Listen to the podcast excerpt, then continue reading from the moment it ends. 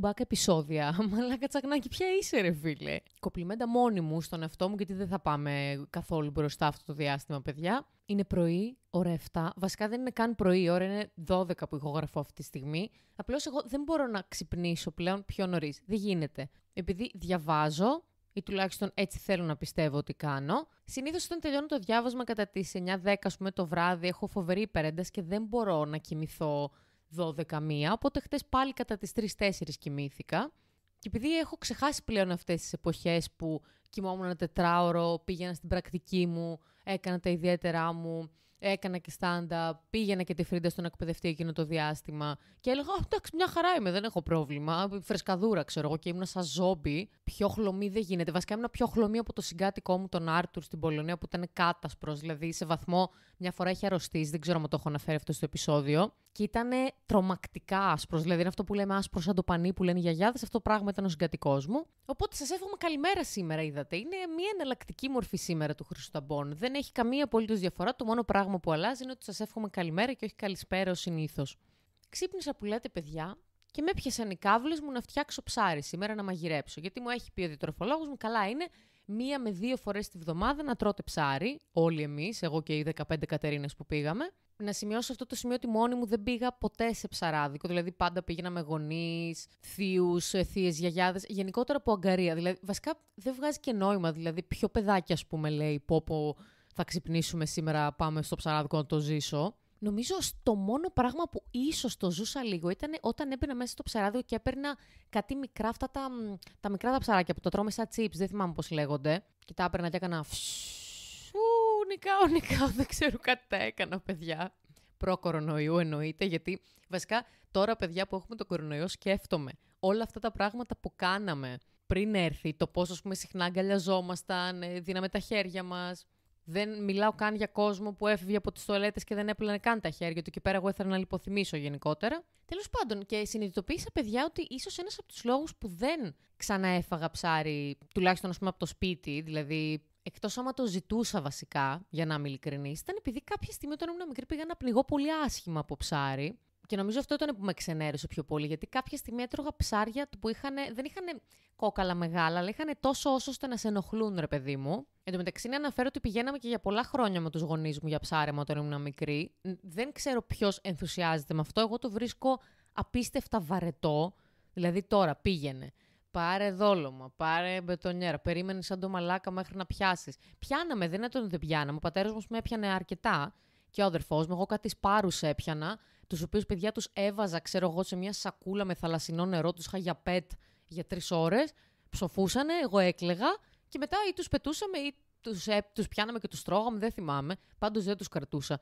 Έκανα τους φίλους μου, παιδιά, μήπως έχουν πλέον συναισθηματική αξία για μένα τα ψάρια, δεν ξέρω. Φυσικά όλο αυτό το κόνσεπτ αλλάζει όταν πάμε σε μια ψαρόταβέρνα. Δηλαδή, ας πούμε, φέτος το καλοκαίρι ε, με την παρέα μου γαμηθήκαμε να τρώμε καλαμαράκια, χταπόδι, μυδιά σαγανάκι, μυδοπίλαφο, Χριστέ μου. Τι θυμάμαι.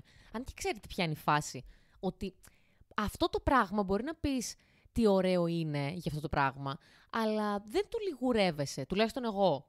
Δηλαδή δεν έχω νιώσει ποτέ γεμάτη στομαχικά από ψάρια. Έτσι κι αλλιώς, οκ, δεν είναι και τρομερός με το κρέας τους. Δηλαδή πρέπει να παραγγείλεις δύο-τρία, ξέρω εγώ, σίγουρα με σαλάτα, ψωμιά, τυριά, τέτοια. Α, επίσης, κοίτα τώρα που ηχογραφώ, μου έρχονται κι άλλες αναμνήσεις. Μια φορά όταν ήμουν μικρή, επίσης έφαγα μπακαλιάρο με τυρί.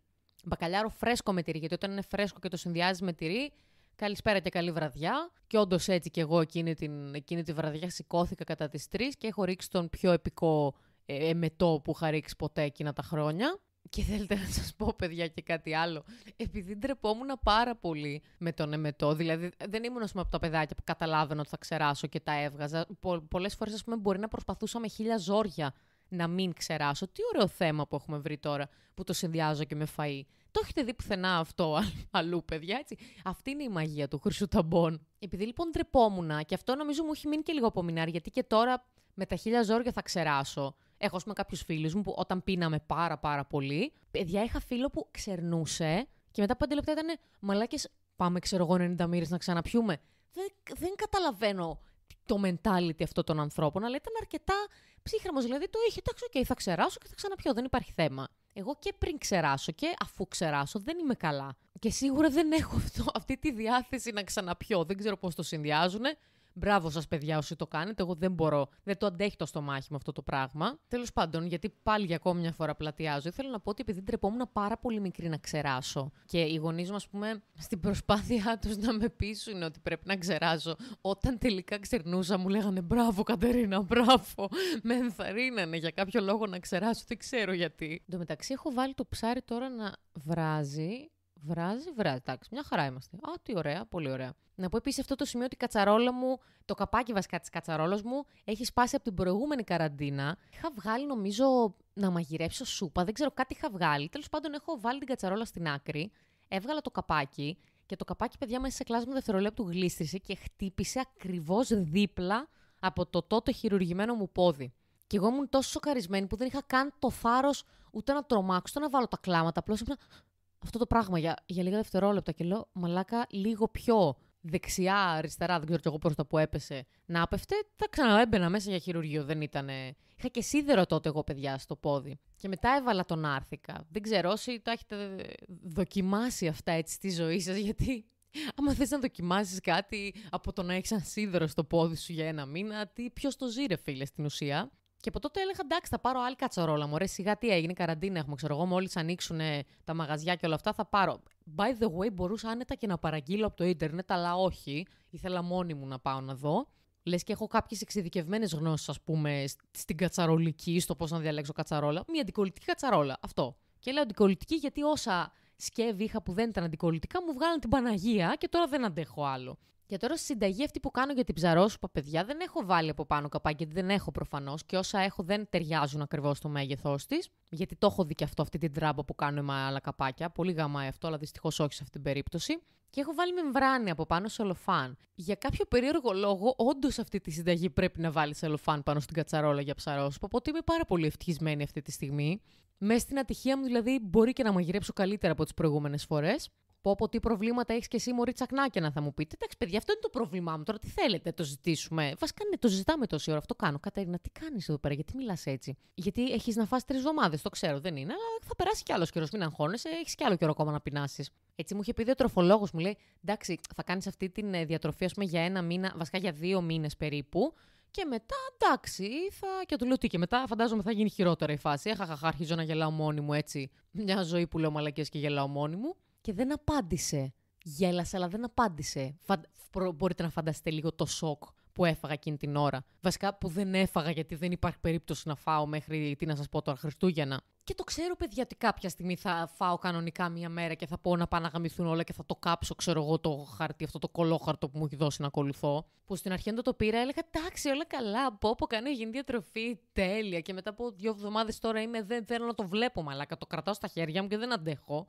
Και έχω καταλήξει εκεί. Βασικά, ξέρετε τι, χτες που μιλήσω πάλι με το φίλο μου το Στέλιο, δύο παιδιά 23 και 22 χρονών, συζητούσαμε μισή ώρα για αυτό το πράγμα. Το καταλαβαίνετε. Έχουμε φτάσει πλέον σε αυτό το σημείο, ώστε φτάσαμε σε αυτό το σημείο που λέει και ο Φουντούλης. Και λέγαμε ο ένας τον άλλον τι φαγητά θέλουμε να φάμε, τι γλυκά θέλουμε να παραγγείλουμε ή να φτιάξουμε. Αν και προσωπικά όσα γλυκά έφτιαξα παιδιά μέχρι τώρα, επειδή θέλουν περισσότερη ακρίβεια, δεν ξέρω, το βρίσκω λίγο πιο βαρετό. Δηλαδή πλέον το έχω γυρίσει πιο πολύ στα αλμυρά παρά στα γλυκά. Όχι ότι μπορώ να φτιάξω γλυκά, αλλά τέλος πάντων. Βγαίνω βόλτε με τη Φρίντα για να ξεχαστώ πολλές φορές και παιδιά νιώθω απίστευτα ευγνώμων. Ε, νιώθω έτσι κι αλλιώ ευγνώμων που έχω σκυλί, γιατί με βάζει. Μπορώ να σας πω, μπορώ να μιλάω μέχρι αύριο για το πόσα θετικά μου έχει φέρει η συγκατοίκηση με ένα σκυλί λειτουργεί και σαν ασπίδα προστασίας, παιδιά, τώρα στην καραντίνα. Δηλαδή και στην πρώτη καραντίνα. Καλά, στην πρώτη καραντίνα ήμουν κουτσίχα και το σκυλί, κανένας δεν με πλησίασε να με ρωτήσει Α, έστειλες μήνυμα και τέτοια. Βλέπαν ότι από, από λόγους επιβίωσης καθαρά έβγαζα τη φρίντα, γιατί δεν είχα κάποιον άλλον από ένα σημείο και μετά. Ακόμα και τώρα όμως που περπατάω και την βγάζω έξω, μόλις με βλέπουν, ξέρω εγώ, γιατί στείλουν μπλόκα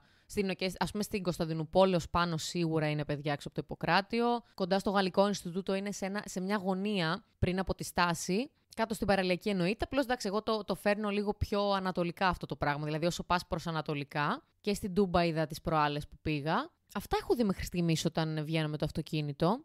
Αλλά δεν με έχουν σταματήσει ποτέ όταν είμαι με τη Φρίντα. Ποτέ. Βέβαια, άκουσα και το αμίμητο ότι κάποιος κόσμος πάει και παίρνει σκυλιά από φίλους φίλων για να τα βγάζει βόλτα. Που τώρα θυμήθηκαν όλοι ότι ο σκύλος είναι ο καλύτερος φίλος του ανθρώπου και μαλακίες. Α μην το σχολιάσω καλύτερα αυτό. Μη συγχυστώ σήμερα ξύπνησα τόσο ωραία και μαγειρεύω έτσι μια ωραία ψαροσουπίτσα. Κάθε φορά, παιδιά που ακούω το μεταξύ τη λέξη ψάρι, μου έρχεται στο μυαλό μου Πώς τη λέγανε αυτή από τον Νέμο, το κοριτσάκι, Ντάρλα; Κάπως έτσι, ναι, νομίζω έτσι τη λέγανε. Που έλεγε ψάκι, γιατί κοιμάσαι; Και έκανε με το δάχτυλό της πάνω στο γυαλί. Πω, πω Χριστέ μου, θα το έπαιρνα και θα το πετούσα από το παράθυρο αυτό το κούτσκο. Πάρτο ρε φίλε, είπα κούτσκο. Και όχι, έχω ακούσει παιδιά εδώ στη Θεσσαλονίκη να λένε κούτσικο. Τι είναι αυτό το πράγμα, ή μιλάς χωριάτικα ή δεν μιλάς. Και εννοείται κάθε φορά που βλέπω τέτοιες ταινίες που έχουν να κάνουν με μικρά έτσι ψιλομπόμπυρε γενικότερα, σκέφτομαι πώς το διάολο μας άντεχαν οι γονείς μας ή σε κάποια χωριά οι γονίδες μας έτσι λένε και αυτοκτονούν 5-5 λεξικά ελληνικής γλώσσας. Πώς μας άντεχαν, ρε παιδιά, μπορείτε να μου πείτε λίγο.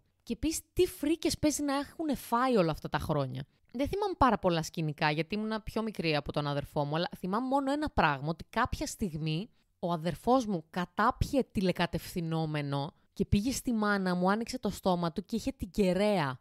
Και η μάνα μου κατάφερε να το βγάλει αυτό το πράγμα από το στόμα του χωρίς να, να αποκοπεί η κεραία από το αυτοκινητάκι. Δεν ξέρω εγώ τι ήταν φορτηγό. Μιλάμε, δεν ξέρω. Εγώ παίζει να αυτοκτονούσα από την τρομάρα μου. Να έλεγα, ξυστή, ας το πάω, πεθάνω. Κάτσε εσύ πάλευε μόνο, πες τον πατέρα σου, δεν ξέρω κι εγώ ποιον θα πεις. Γεια σας. Αριβεντέρτσι. Με πολύ περίεργη να μάθω και τις δικές σας ιστορίες. Έχετε εσείς καμιά ιστορία έτσι που ήσασταν μικροί και είχατε σπάσει τα νεύρα από τους γονείς σας; Γράψτε μου δύο-τρεις από κάτω και θα τις διαβάσω στο επόμενο επεισόδιο. Πάω να φάω. Μία λέξη. Όλα μαζί. Πάω να φάω. Γεια σας, παιδιά.